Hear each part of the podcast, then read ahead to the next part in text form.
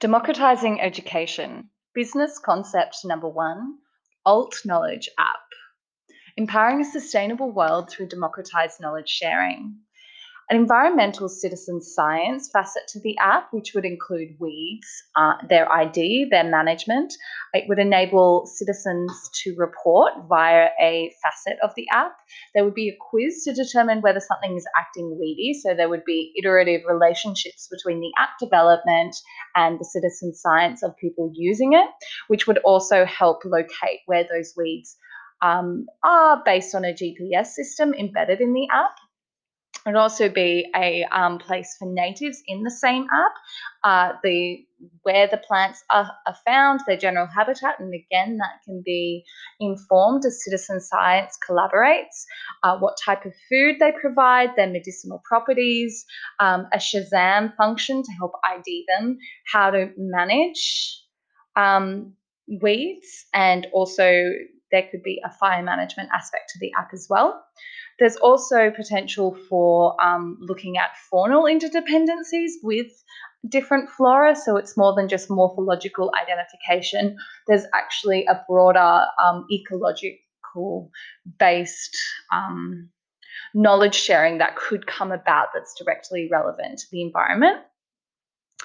Um, so there are common questions that an organization like WIRES gets, and that is what type of diet does a specific bird have? Is it carnivorous? Is it omnivorous? Is it herbivorous?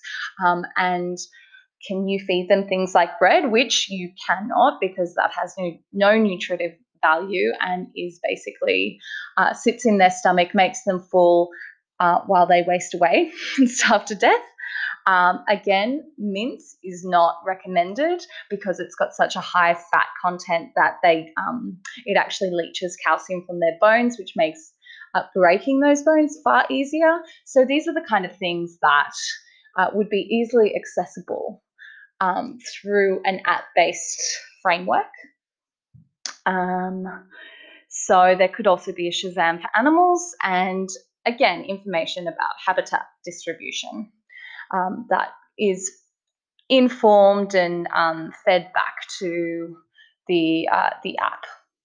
I think that there's also space for Indigenous knowledges to be shared via an app. I picture something like a digital Dreamtime where via a GPS you can walk through the bush and a icon will pop up on your phone and it will um, indicate that there's a Dreamtime story associated with where you are. Or even if you're in an urban setting, you can click through and ask, what country am I on? What are the local traditions of uh, the country? How do I show respect? What is some words from the local language? And it's just a way to embed Indigenous knowledges back into society.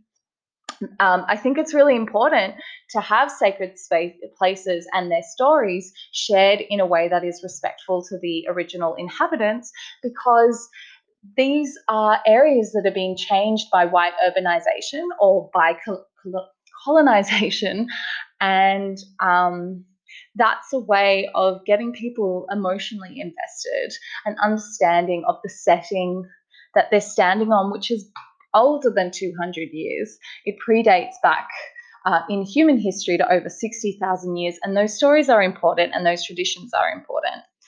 Um, in order to be respectful, I think that such an app would have to be uh, collaboratively developed with Indigenous groups, and they would have to own their story. They would have to own um, the way that that app is is generated, and you know, maybe levels of, of knowledge get unlocked because these things are not commodifiable. They are very sacred, and um, there is a very precarious and significant balance to take uh, in sharing their knowledge and not exploiting them.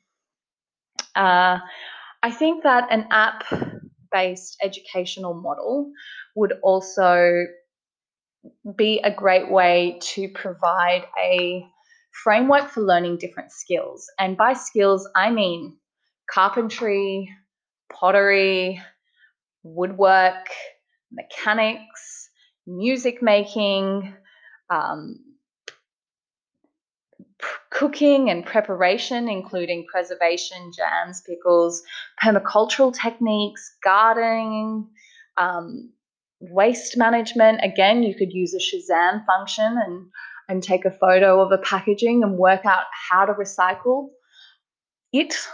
Um, it could also inform you how to reuse food, so different ways that you can cook food, uh, and also upcycling of woods or metals or materials. So I think that there's a lot of scope if many different parties and um, experts come to the table and share um, share their knowledge in a way that is accessible to the general public and doesn't force people to go through very long and very expensive educational journeys in order to gain access to these skills that will enable them to make greater choices in their lives and in the type of world that they want to live in and enable them to be more sustainable than they currently are because they have the skills to do that. So the business model behind this is that I is that it has a democratic interface. It's constantly evolving through crowdsourced information. It's front loaded partnering with educational institu- institutions. So these institutions would participate and um, give their knowledge, which would then be used and developed and curated by the app. There could be consultants of ex- expertise working on each subsection of the app, and um, you could get grants applications from organizations like CSIRO, local government, or sustainable corporations. Um, also, partnerships with NGOs would be another great source of information.